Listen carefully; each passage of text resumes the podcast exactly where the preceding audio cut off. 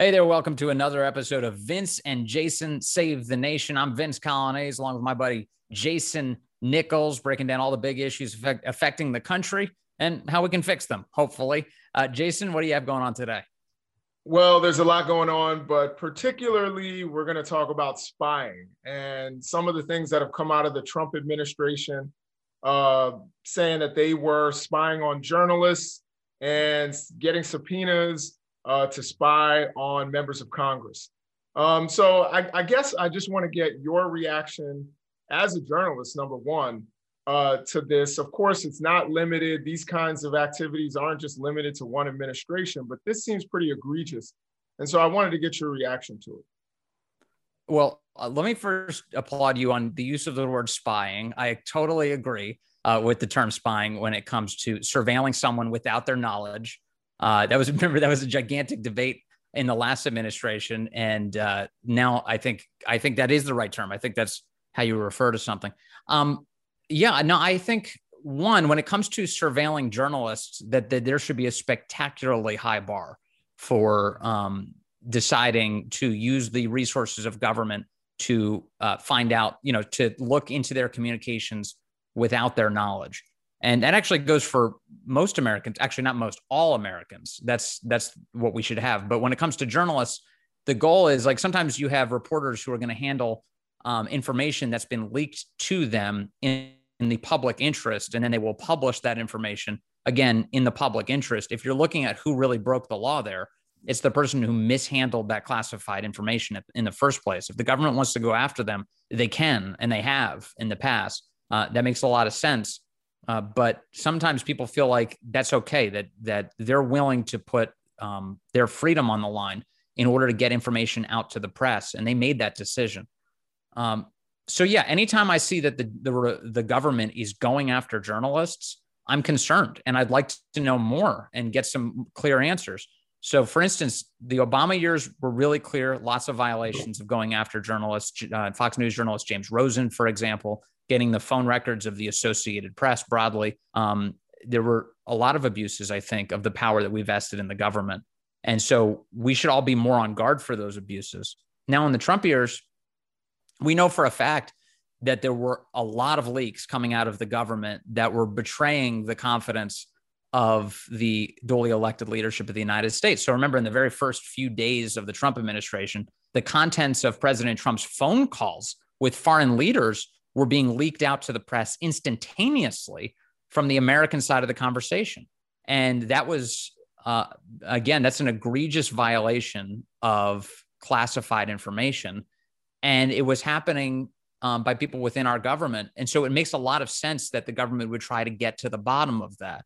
And once they extend that reach, though, to journalists, you would hope that there would be more barriers in place to stop that because what you want to do is is enable the free press as much as possible not disable them not um, handicap them.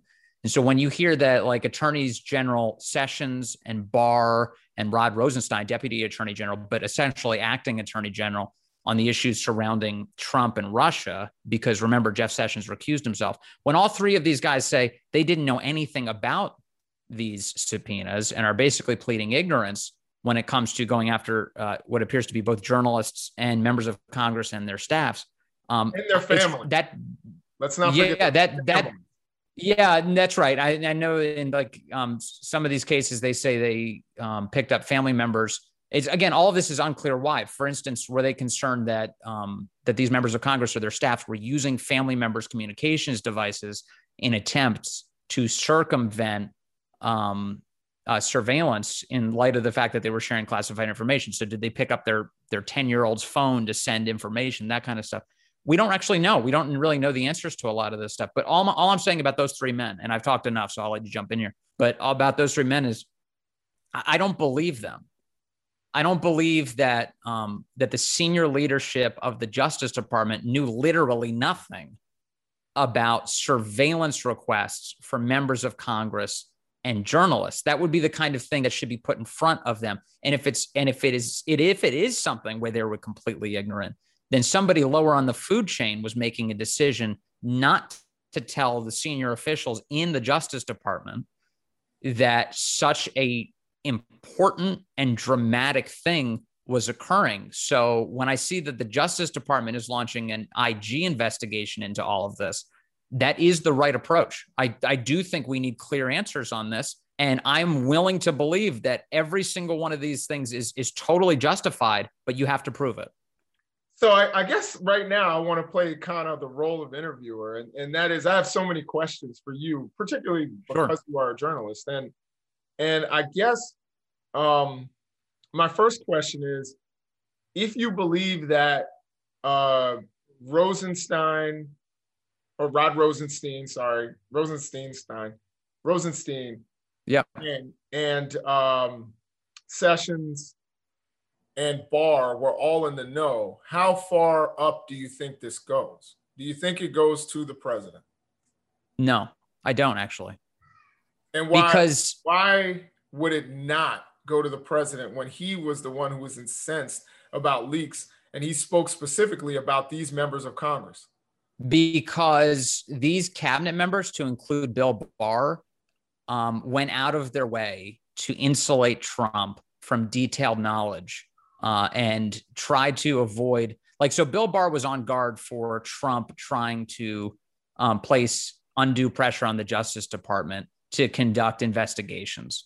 And so, and Trump, for his part, you know, I've interviewed Trump a lot, and I always got the impression that Trump actually stayed out of all of that. Like Trump would get grumpy, he would get really grumpy that things weren't moving, but he would never really he he wasn't um he never was he was he he was not placing clear pressure on people to launch and end investigations. But he just didn't that, do it. Isn't that doesn't that contradict what's been coming out from Don McGahn? who's been saying that Trump pressured him to fire Mueller? Trump pressured him to fire Mueller. Yeah, I think that makes sense. That Trump pressured Trump. Trump was so Trump was Trump, but, but what was going on at the DOJ, correct? I get. I mean, no, that's. I think that's no, that's a fair point. But that was a different category of of point, I would say, because the Mueller investigation was predicated on something that Trump knew was a lie, right? So Trump knew the whole thing was fictional and was just like, "This is insane that I'm still going through this." Um, and so when he's placing pressure on people to basically get rid of Mueller and then they're not doing it, uh, yeah, I, th- I think you can you can definitely talk about that. That makes sense. But I just I'm just saying that like when it comes to like Trump being this um, mastermind who's like quietly moving chess pieces around the board and in, getting investigations going and ending them and following the granular details. That was never Trump. Trump was never like that. Um, Trump was grumpy about things that the Justice Department were doing, and and by the way, with a lot of justification, he was dealing with a deeply politicized Justice Department and the legacy of the one uh, coming from the prior administration.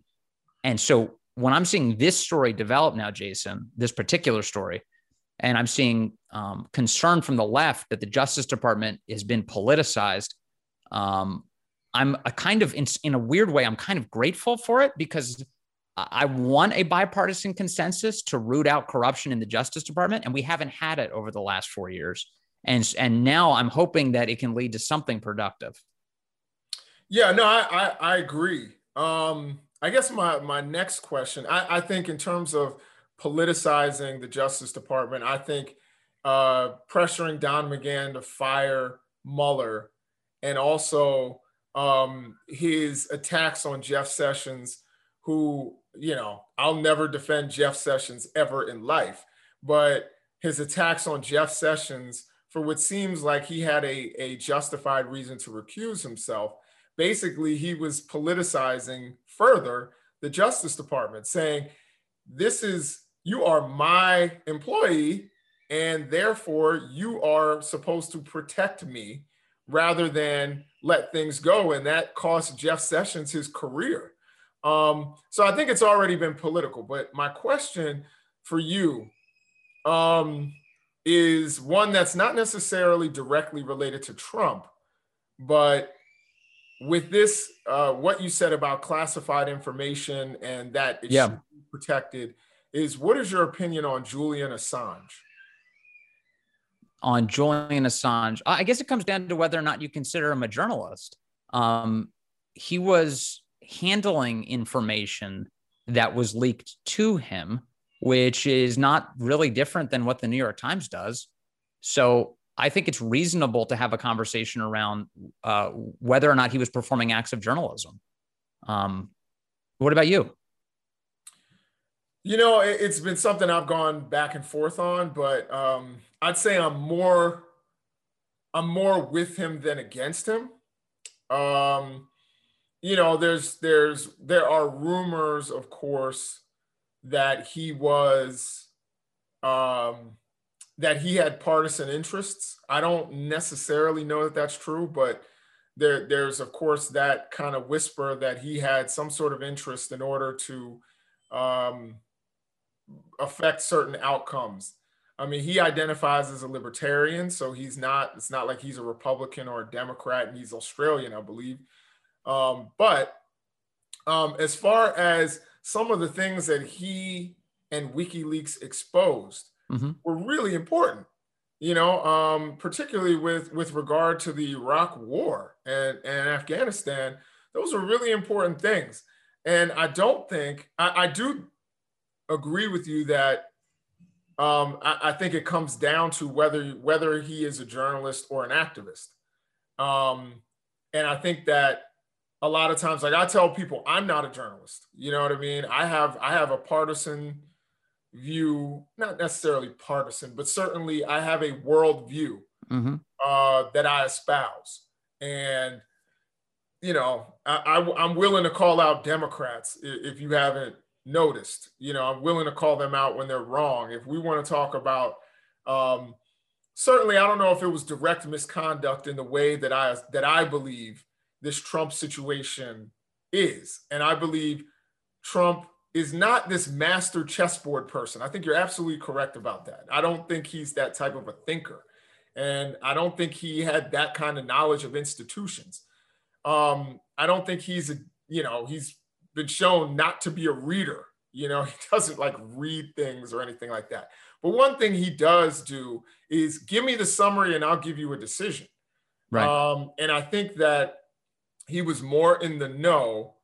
He wanted very much loyalists in uh, all of his uh, you know in all the elements of government and and within he, but he wasn't very good. He just wasn't very good at getting that though. That's the thing. It's like if if there was evidence for instance like so so to your theory that maybe trump knew about um, pursuing these guys via capturing their phone records or capturing records of their communications if he really did know that like we would know that by now and in fact the reason we would know that would be one of two reasons. Either Trump would have told us himself because he would have tweeted something to that effect. Trump was like, Trump was an oversharer. It's actually one of the things I like about him. I just mean as a generic sense. Like I like I like that the person who's elected into office is like sharing with us uh, on a frequent basis what he's actually thinking about things. Um, it's a really rare quality that almost no politician actually does.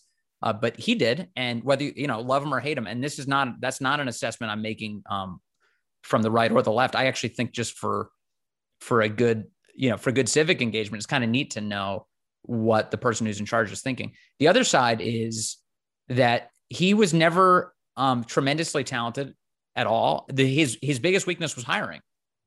So he would routinely hire people who were either served some other interest, unfortunately, or there were plenty of people within the government who were so against him that they were leaking all the particulars, especially anything that made him look bad. So, like this particular thing, could you imagine this particular thing was kept under wraps? Like if Trump was personally involved with it, like there's no way. It's actually impossible. So, given, I, I, yeah, I'm sorry. Go ahead. Just given what we've seen, I mean, like history is really clear about everyone around him and the extent to which things were leaking. Like if Trump was like legitimately involved in a conversation like the one you're suggesting, potentially, uh, I just don't think it would be a secret. I think we would know about it. So I, I think Trump is is um he's good at hiring. I, I do actually think that's true because his loyalists aren't institutionalists. They are loyal to Donald Trump. It's different than working for Obama, where you are generally a left wing, you know, left of center, maybe even center type of person you're not necessarily loyal to Obama. I don't know anybody who was like super like I'm with this Obama movement once he got elected. You know what I mean? I think there was the Obama movement, and people were excited about the the prospect and the idea of something new and hope and change. But I don't think that there were Obama loyalists in the way that there were Trump loyalists. I don't, I don't think there were Bush loyalists. More so, I think there were more so Bush loyalists, but I don't think there were Bush loyalists in the way that there are Trump loyalists. I um you your first point, just just let me yeah, uh, like you would say. Okay, go ahead. Branding. Um, I do agree that um, with something you said earlier when you were saying that um, they tried to insulate him from some of these things, and I think that some of the loyalists, uh, the people there who were who really believed in whatever Trump they thought Trump stood for, they really wanted to insulate him from harm, and they realized that he did not. You could argue he didn't have the institutional knowledge, or he just didn't give a f, um, and you know didn't really wasn't really concerned with uh, norms and laws and you know all those kinds of things and just wanted things done in a way that he thought was good and efficient. Um, so i think that with that the one argument that i could see is you know maybe he didn't have direct knowledge because there were certain things uh, we all know that there were people in his circle that didn't tell him you know certain things because they were like he's going to go nuclear and he's going to do something illegal that's going to put his presidency in danger you know? Um, and and that happened on a couple of occasions where you know they actually did not communicate something to the president of the united states. Well there um, yeah i know i think you're i i i think you're right with the exception of the idea of like the illegality part. I mean there's a lot that the president can actually do that yeah. people don't like that they can do, or that the president can get away with that nobody else in the federal government can get away with. For instance, the president can declassify anything he wants on the spot uh, and and tell the public about it, and that's that's it. That's the end of it. Um, but when it comes to Trump, you know, the thing I would like you would often see is that you'd have government officials who like kind of there was a range right in the Trump administration. There were people who outright hated him who were working against his agenda. There were people who liked his agenda but thought that he was going about it the wrong way that you know that he was kind of a bull in a china shop and they wanted to see him pace himself and this is the way it should be done this is the protocol. And and trump just was a guy who just kind of blew all of that up that's for sure. And when i said before like i think his weakness was hiring i, I do think that. I mean you wouldn't be in a situation where he hires a jeff sessions and jeff sessions recuses himself and then trump regrets it. That wouldn't happen if if uh, trump had been better about his hiring practices at the outset. And there are a number of people, spectacular. John Bolton, think about like the disastrous relationship he had with him and how that ended. Those things wouldn't have happened um, if he had a skill, if that skill was better. The skill that was great, the one that, that got him elected, is his gut instincts. He's good at sort of having a gut instinct about the way um, the way Americans are feeling. Definitely, he's like very good at reading a room. About and- some Americans. Let's not talk about like Americans are feeling as if he knew he had his hand on the pulse of the country. He I, had his hand on the pulse of a vocal minority of the country. I mean, it's not a minority position to be grumpy about trade and China. I, I don't think. I think that's a majority position. Uh, being concerned about immigration and illegal immigration in particular is a majority position. Uh, I think the the ways in which uh, you know, this this idea like what he didn't know the word moratorium, so he said a complete and total shutdown of Muslims entering the country. I don't think that was a majority position. You know what I mean? I I just don't think that. I think you know, again, we don't have to go through and litigate every single element of it, but yeah. like family separation was not a majority pos- position. I, I just don't believe that the majority of Americans were with that. I think a vocal minority. And now you've got, of course, this isn't Donald, but you know, some of the statements that were made, you know, on Fox by by Lara, Lara Trump, Lara, Lara, Lara, Lara, Lara Trump. I don't think that's a majority position. I'm not saying she speaks for Donald. Let me just be clear. But her saying that Americans need to arm up and go to the border and take things into their own hands, that's not a majority position on how to fix immigration. Um, so she I, say, is that what she said? I thought I thought she said something to the effect of if if uh, law enforcement collapses in their in the border communities, it would be left to Americans to take things into their own hands by being gun owners. No, is that what she? That's not. That's did she say go to the border?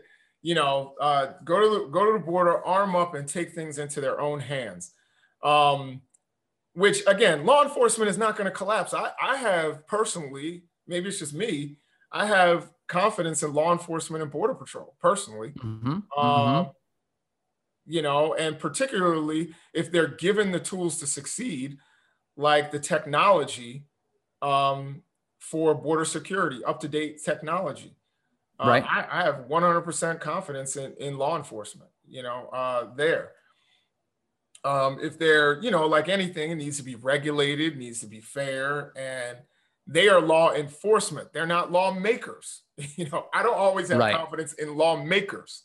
So this is the here's the quote that, that I'm reading from Business Insider. They they wrote down the quote. Quote, I don't know what you tell the people who live at the southern border, she said. I guess they better arm up and get guns and be ready, and maybe they're going to have to start taking matters into their own own hands. That's the that's the quote that they pulled. I don't have the the full audio in front of me.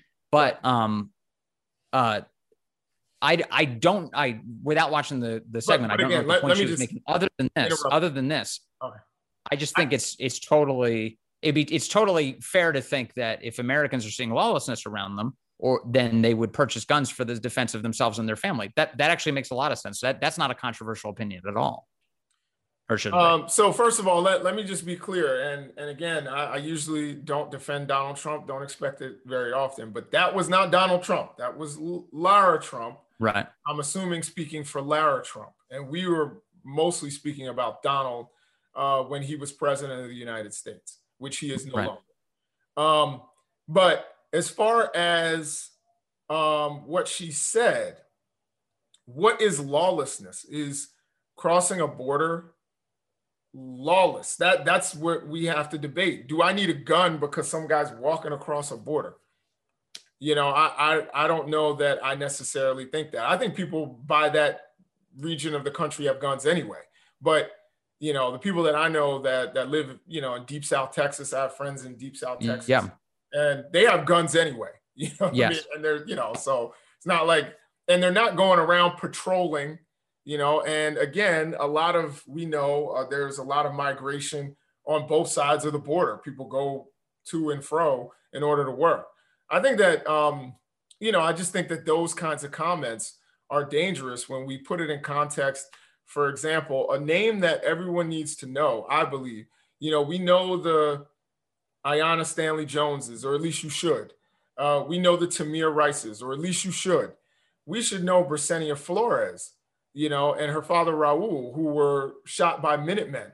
You know, she was nine years old. I think this is the kind of talk that stirs that up. It's not necessarily direct, but it stirs that kind of you know, anxiety in America. I don't but, think that's a majority uh, opinion as it stands. But if you get Americans worked up and afraid, again, one of the big yes. problems I think on the left and right, and this is, this something that you know I think inadvertently, what we're doing here on Save the Nation is lowering the temperature just by not peddling fear all the right. time.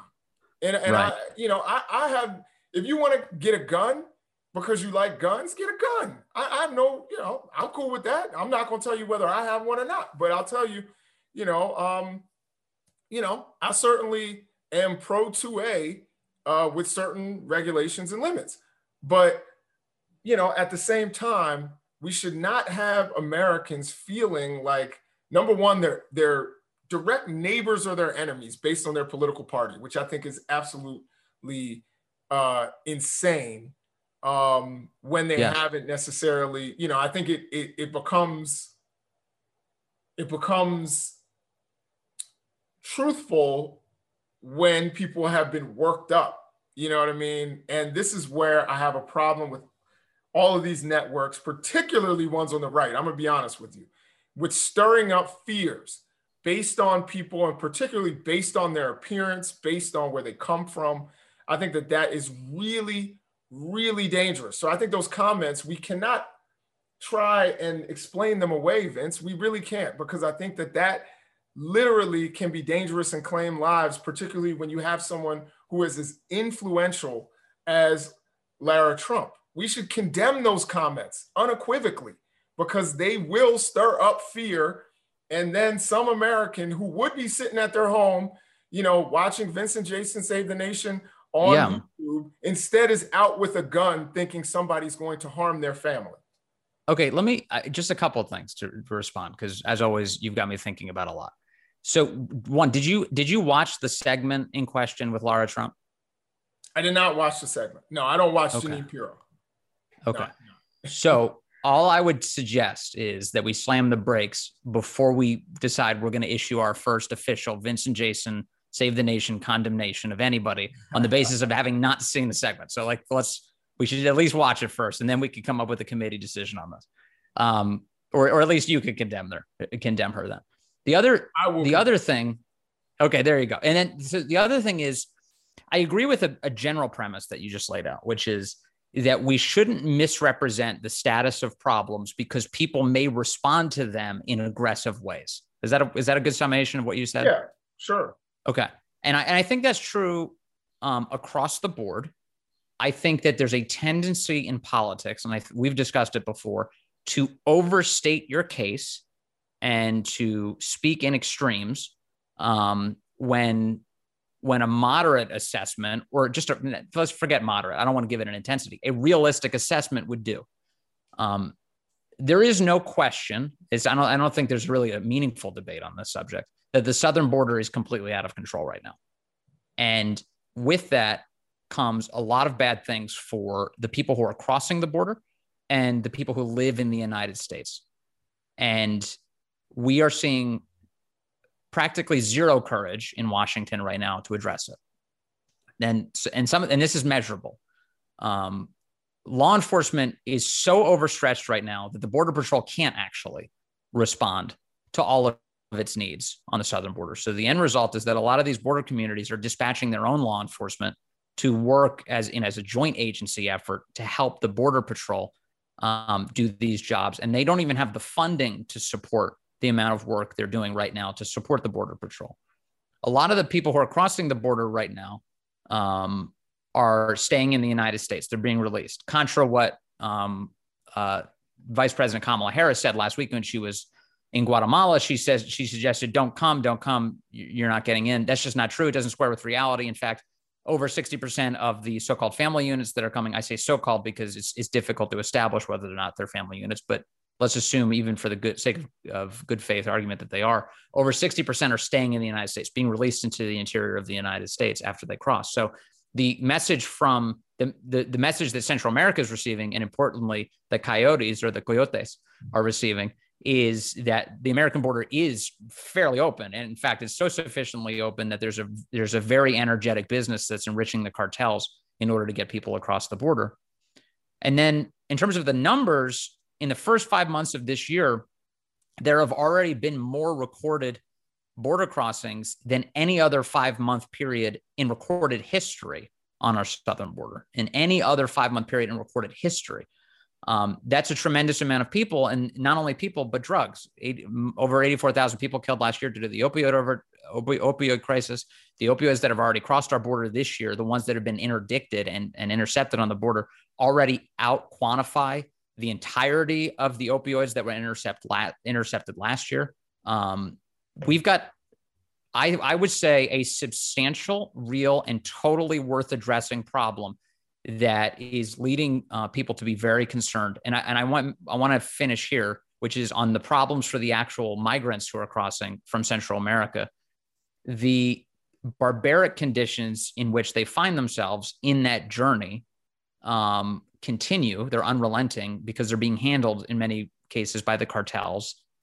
And um, we still have incident after incident, anecdotal, of young girls who are being given birth control in order to take the journey because of the high incidence of sexual assault that happens on that journey.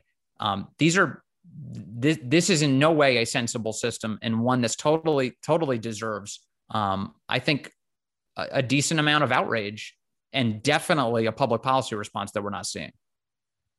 Yeah, and I, I think we're going to find very much agreement there that we need some sort of um, some sort of policy uh, on immigration, and I think both parties have agreed on that for you know the last decade, uh, maybe more. that we need a comprehensive immigration reform. I mean, it's almost cliche now to say the words comprehensive immigration reform. Um, the question is what that looks like and where we are going to spend our resources and how we're actually going to do that. Um, I, again, number one, what we're seeing now is unprecedented because so much in our society is unprecedented after a year of COVID 19. So a lot of this is backlog. And we, we discussed this in another episode of uh, Vince and Jason Save the Nation. So if you're watching this, uh, go back and watch some of our, our uh, conversation on Kamala Harris and on immigration. Um, so I, I definitely think that, you know, this is uh, uh, an issue that needs to be addressed the way you address it in the in the long term or short term is not by arming up and taking matters into your own hands. Uh, yes, law enforcement is stretched, but they are apprehending people because number one, uh, some a fact that most people don't understand is they don't come. Most people don't come through these remote areas at the border. The reason they're apprehending record numbers of people is because they come through legal ports of entry, and many of them try to claim asylum, oftentimes falsely.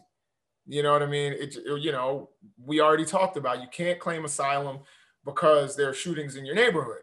Like there have to be, or you can't claim asylum because you're out of work. And that's why a lot of people come over. And the question is, you know, how do we stop this? How do we, you know, lower the number of shootings in your neighborhood? How do right. we lower uh, the the number of people who are going hungry in certain parts of the world and lower the number of hurricanes that are destroying Guatemala? How do we actually do that? Um, I think that should be part of an immigration reform plan, and that doesn't happen at the southern border. That happens at the source. Um, but again, this is why I say that uh, our approach to it needs to be comprehensive. But this idea that you going with your 12 gauge or you going with your AR 15 is helping anything, it's not. It's really not. And what you're going to do is put yourself and others in danger you know when when you do that and maybe even make it harder for law enforcement you know so um, i think one of the things that happened out of the last administration because of some of the talk i can tell you and this is honest to goodness um, experiences that I have, have had with students. Um, I've had students who wanted to come in or, or, or came into school and wanted to join federal law enforcement, not local law enforcement, federal law enforcement. So don't blame this on Black Lives Matter. You know, you're full of crap. But uh, not you. I mean, people out there who are who are listening because I'm sure there's somebody in the kind of BLM, you know, um, who wanted to join federal law enforcement, but when they thought whether you whether it's real or imagined, I would say much of it is real.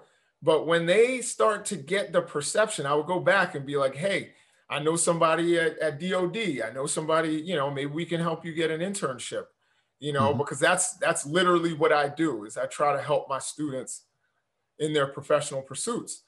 And a lot of them, now, you know, this isn't a huge number, but the ones who have been interested in law enforcement have come back and been like, nah, I'm, I'm not interested in ripping people's families apart. I'm not interested in, you know, some of the things that they think go on with ICE and CBP and some of the agencies that we, um, and even FBI, uh, that we associate with immigration and with other forms of law of federal law enforcement. Um, they don't think that they'll be helping. They think they'll be hurting people and and stripping their humanity. Now, I'm not saying that's real or imagined. That's not my point. My point is some of the talk and the, the transparency that you just lauded from Trump actually made it harder for law enforcement to recruit people. You know, that's why CBP is stretched right now because you know a lot of young people that I know who literally come to the University of Maryland because they're like it's close to DC. I'll have you know an opportunity to do law to do uh, internships and and all these kinds of things. They come in and you know, and they're and they're bright-eyed and bushy-tailed, but they start watching the news and reading the newspaper and you know looking on twitter and seeing what the president of the united states is saying and they don't think that they're actually helping. People think law enforcement actually helps people. And they they come away you know of course you know ice their their mandate is like transnational gangs uh you know child pornography cyber crimes. They do a lot of things. People but in the uh, public imagination because of what has happened and the way they've been spoken about uh, i would say on the left but also largely on the right it's been about you know taking the elotero man you know away from his stand. And i think that that is what hurts and stretches law enforcement. That's why these guys are working long hours and and being um, are are in the position that they're in right now and it's going to be a long time before i think we can actually help that because I've actually tried to get kids to talk to people I know in federal law enforcement, and a yeah. lot of times they're like, "Nah, I'm not interested in that. I'm gonna I'm gonna try and do something else." That's terrible. So, as you were explaining all that, I I I don't think. I mean, I, you can. I guess you can try and bring Trump into it. Honestly, I think it's it was the left's reaction to Trump that has caused the um, absolute plummet in morale and standing for police officers nationwide. Um, you know, I think, you know, I, I think BLM is is actually a part of the cast of characters that have completely diminished um, the standing of police over the course of the past year. And I know there's I know there's got to be people who are part of who consider themselves a part of a Black Lives Matter movement or broadly outside of BLM, whatever, who have a, a part of the long sort of criminal justice reform movement, who have nuanced views about cops, who who have who are who have generous views about police officers, who want to fix problems in policing, and I think that makes a lot of sense. What doesn't make sense is when Nancy Pelosi is calling uh, federal law enforcement stormtroopers, and you know we see sort of blanket denunciations of, of cops as like tools of white supremacy or suggesting that cops are are leading genocides against people on the basis of their skin color. Um, I, I think that what, what ended up happening, especially since the death of George Floyd, is that the reputation of being a civil servant, in particular a police officer in America, has plummeted so low that you have people who are currently on the force who are so defeated in terms of morale that they're retiring early, even before they qualify for retirement. And the ability for these agencies kind of as you are pointing out as you deal with these students um, to recruit and to bring in new people are diminishing. And especially good people the kind of people who do care a tremendous amount about virtue and about doing something honorable they get very concerned that the profession itself that they're about to enter is a dishonorable one because the profession has been misrepresented by the major institutions in our country who have allowed those misrepresentations to fester. Uh, I think that's a terrible thing. And it gets right to the point you just made a moment ago, which is that, like, when you start um, mischaracterizing events, then you get deeply destructive reactions. And that's one of them, I think. I think that the standing, the plummeting standing of our law enforcement nationwide, which is completely out of scale with whatever sins law enforcement officers may have committed anywhere in the country and have committed anywhere in the country um, is is such a disservice to the country because now you're seeing the real effects of that. I think too, as we're seeing a, a, meaningful rise in violent crime and and a time when we desperately need good law enforcement to respond to it. Again, I, I think you're you're. This is. Hmm. I, I would say that it's a little bit of a straw man because I'm talking about federal law enforcement, and I think local law enforcement was a different issue. You know, um, and I would agree that some of the actions of law enforcement, uh, and and I think that there are nuanced views from people uh, on law enforcement. You know, local law enforcement. Um, I I also think that, and you know, I, I have, you know, as, as someone who who has studied martial arts, like so many of, of the people that I work out with, spar with, or used to. Now that I'm now I'm fat and you know I mow my lawn. That's my exercise. nah, man. You know, uh, when I used to, you know, do martial arts, you know, the guys I would spar with, they were almost always. That's how I had all these connections in law enforcement. Sure, I knew all these guys. Was you know they were all you know uh, diplomatic security and DOD and VA and you know FBI. Right you know, so you know, and we had our little you know martial arts community, and I was the one you know the one liberal you know academic uh, in the circle. But you know, a lot of those guys, you know, their views also on Black Lives Matter and all that were also very nuanced. Um, right. And, you know, the, there were local cops in there too, by the way, you know, and the local cops and, and corrections officers, um, a lot, it was a big law enforcement community um, in there. And a lot of the, the law enforcement guys, you know, they were welcoming, not all of them, but I would say a, a large, I would say the vast majority were welcoming to um, some regulation on what they do. Um, and, right. and really, really wanted to regain the trust of the communities that they were involved with. Now, again, yeah. that's easy, easy enough for an FBI agent to say, you know, um, which I, I, think when we talk about race and policing, FBI should probably have the worst reputation, you know, worse maybe than, than local law enforcement uh, when we look at it historically. But at present, you know, a lot of those guys were like, look, you know, this was, you know, and they and they would take each case, case by case, you know, the the ones that were popularized and look at it and say, you know, all right, well, that that could have been done differently. I, I right. think that, that was that was a poor decision on, on the police officer's fault. You know, they were either poorly trained or, you know, they uh, are guilty of some sort of, you know, malfeasance uh, and they were very very honest about it. Or and there were some cases where they'd be like nah that was that was you know that was the way it was. Like it you know it wouldn't have turned out any other way. Um, that's the way they're trained. Um, and it's funny because all, only people I, I remember hearing after george floyd who defended uh, chauvin's actions mm-hmm. were right-wing pundits I never heard any law enforcement people defend that. Not right. one.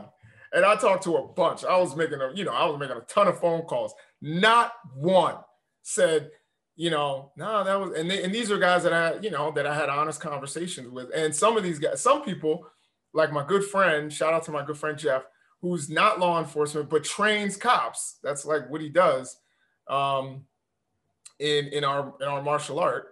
You know, I, I don't know any of them who were saying, you know, that was okay. Mm-hmm. But when we're talking about federal law enforcement, you know, and we, and again, I think some of this even hurts local law enforcement when you have the president of the United States tweeting when the looting starts, starts, shooting starts, and all these kinds of things doesn't help. But when we're talking federal law enforcement and family separation and you know all those kinds of things, people don't want to be a part of that. And some of these guys, I'll be like, look, you know, I know a guy in VA. You won't do any of that. you know, you're not going to be involved in any of that. But the reputation became so poor, and it was not BLM. You know what I mean? Like BLM, these these are college students and college graduates who understand the difference between federal and local law enforcement. Yeah. And and they were seeing that and saying, I want no part of that element of the of the administrative state. But again, go, going coming full circle um, with some of what's been going on. I think that a lot of the I think that it is good that a president has you know is forthcoming and says what's on his mind and I think that was in some ways to the benefit of the right and the left and things actually right. to attack him on. There were times that I'm glad I knew what Trump was thinking, you know, yes. because I'm like, wow, I really don't like this guy. You know what I mean? Like really, you know what I mean? Like I might, you know, with Biden, I don't know what's on Biden's mind. So I'm like, eh, whatever. You know, Obama, you didn't know what was on Obama's mind all the time. So it was like, eh. It took forever to get out of his mouth when he was trying to tell you too. The gosh, yeah, that guy I took mean, forever I, to speak. I, I, do a lot of the uhs and ers, so I, I get that. Um, but Trump, you knew exactly what he was thinking. Of course. And yeah. that to me, in some ways, was a benefit because I was like, I really don't like this guy. Now I know. I don't, I don't you know. confirmed. Feelings yeah. confirmed. it, it's it's constantly confirmed. Uh-huh. Um, but the danger of that is how he was able to govern from his Twitter account because sometimes he didn't need to go and have a conversation, a direct conversation with people in his administration. He tweeted something and they were like, got it. You know what I mean? And then actions would occur. Um, I also think that, you know, with Trump and, you know, the fact that he was kind of mercurial, you know, um, mm-hmm. I think that that's that's a dangerous quality to have in a president. You you got to have a steady hand and um, I think that that was dangerous. But you know, the other thing is we know, particularly when we're looking at, you know, um, this this election lie. We know that Trump is is not willing to to always be forthcoming and tell the truth or accept the truth. And so that's another thing that gets really um, dangerous. And that's why when he denies, uh, he hasn't denied it, I don't believe. I don't believe he's commented on it. But these subpoenas, you know, whether he had any kind of involvement in like Swalwell and Schiff. And again, he tweeted about Swalwell and Schiff.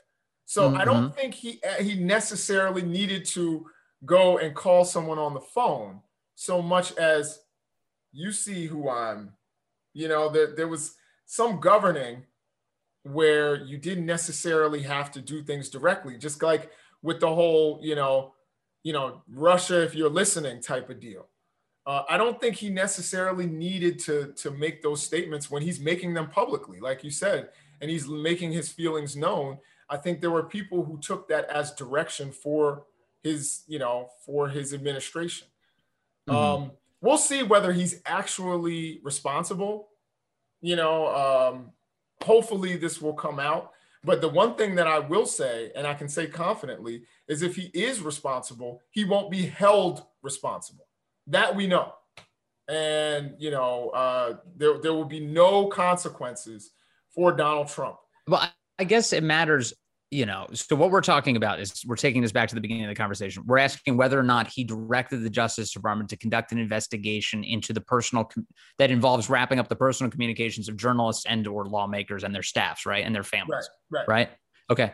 So, uh, one, if, in order for him to be held held responsible, something in there would have to be illegal. We'd have to establish that something illegal actually occurred because as a matter of policy, right now we hold that the president should avoid uh, tilting the balance within the Justice Department. But the president can can definitely any president could definitely direct an investigation or end an investigation by the Justice Department if they wanted to. That's the prerogative of the chief executive. They could do that.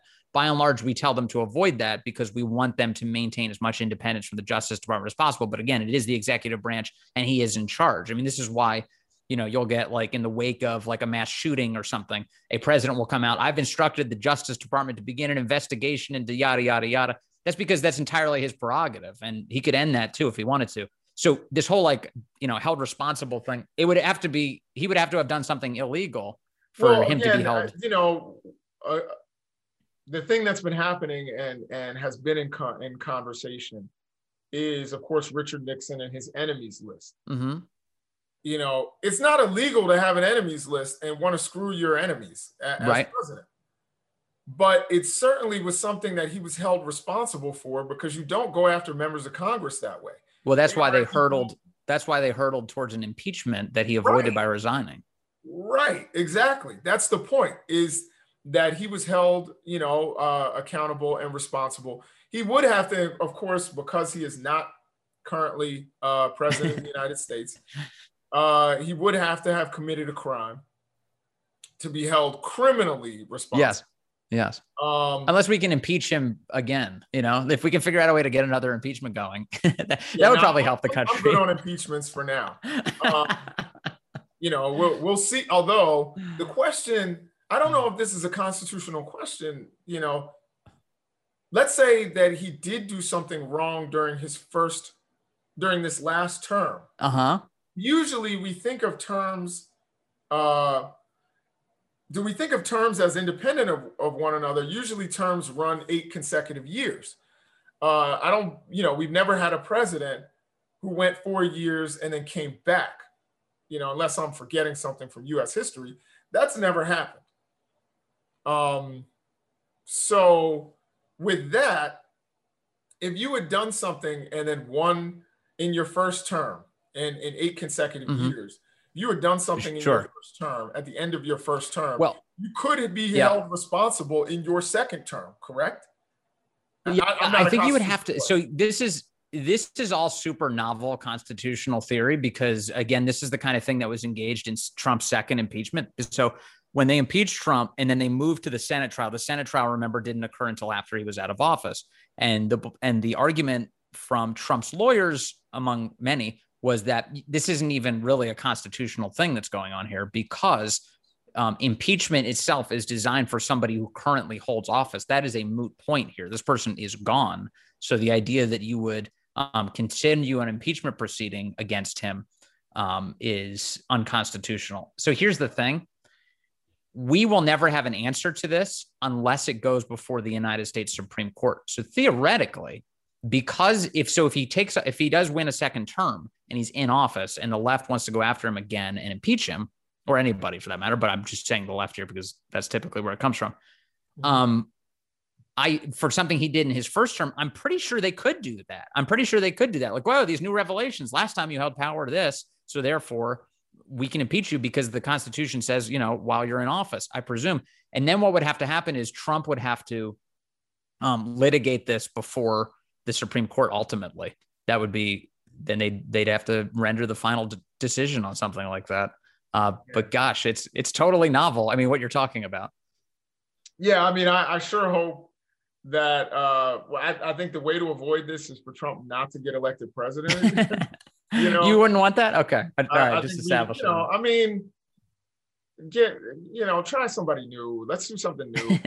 bring up Ron DeSantis. Tim Scott, honestly, you know, if he were to win, which I think he has no shot, um, but if he were to win the Republican um, nomination, there could be worse. Yeah. I, I, I, I'm not a fan of Tim Scott. I think that's pretty clear. We talked about that. I think in one of our, maybe that wasn't one of the episodes that got uh, posted, but I'm not a fan of Tim Scott.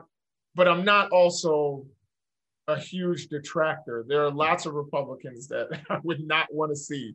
Uh, you know, huh? Tim Scott. I can live with Tim Scott, to be honest. A Tim Scott presidency, I I would not, you know, shed tears every day of my life for. But I, I think we've found our podcast title. The one Republican Jason Nichols could live with as president. That's the that's no, I mean, um, you know, the uh what is it? uh, Kinzinger. There's a couple of Republicans out there that I respect and, and that I that I think are are decent, you know, um, politicians that aren't obsequious to one man. You know, mm-hmm. I, I think if you are not an obsequious bootlicker to one particular person or interest, I respect you on the left and right. And I think that there are people who are on the left who I think, you know, just vote party line and don't necessarily look at things critic- critically.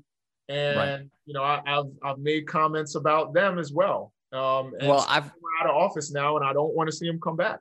So yeah, as we wind down here, just because just we have to, uh, um, I do want to mention so so boot Trump bootlicking. Um, I would offer this caveat that first of all, there are cults of personality throughout American politics. That's for sure, and um, they're all gross wherever they uh, whatever they transpire. Earlier in the in the show, you mentioned that you didn't see many people who were like so-called Obama loyalists. I, that's not what I saw at all. I saw a lot of, I saw a, a tremendous amount of uh, cult worship of Obama uh, especially within his own administration. It was it got a little um, pornographic at times. But that being said, I don't want to confuse um, politician worship by other politicians with being deferential to that politician's base. So if a Republican comes out and is saying things that are that are consistent with what Trump voters care about, that is not um, there's nothing i don't think there's anything meaningfully wrong with that. I think that's oh, the right thing to be paying attention to what what trump's voters care about because um, they make up a huge percentage of the country and it really does matter what they think. So i, I think um, it is dangerous when you're willing to deny the truth or when you start getting into some of these uh, conspiracy theories that we've seen where Trump is some sort of messianic theory, uh, messianic uh, character. uh-huh. and, and I, I, think that that. But who's doing that? I mean, what? Who, like, who's doing the Trump's the Messiah? Like, is there an elected official that's really doing the Trump's the Messiah routine? Uh, well, I think there there are a lot, you know, who are without necessarily saying Trump is the Messiah, that are giving the old wink wink to the QAnon people, and I think that that's kind of dangerous, or not kind of, it is dangerous, and I think um, I think when it seems like you you don't have your own brain or your own spine and you're going you're willing to literally lie to the people or or mischaracterize things like Ron Johnson has done or like Paul Gosar who's a weirdo. Like like those dudes like I think that that's really problematic. There are people out there who agree with Trump and but are willing to disagree with Trump at certain times. Right I mean, yes, Liz Cheney was somebody who I'm not a huge fan of, but voted with Trump 98% of the time, literally mm-hmm. 98% of the time. Um, but she disagreed with him in one area and then literally caught the wrath, but stuck by her guns and said, look, this is the truth. And, you know, I can respect that even though I don't necessarily like Liz Cheney. So that's what I'm talking about in terms of obsequiousness and, and bootlicking is the people who literally their brain is Trump. You know what I mean? Like they, because, and I think part of it is that they are afraid of Trump's base. They're 100% mm hmm afraid. They're 100% afraid of the guy who I forgot his name, the guy who was literally barricading the door says, Oh no, it was like a regular tourist visit. You know what I mean? Um, that I can't respect. Like, I don't even think, to be honest with you, and I've talked to people who talk to Trump, and honestly, I don't even think Trump respects that. He likes it, but I don't know that he respects it. you know what I mean? Like, I when think, people suck you know, up, when people suck up to him, you mean?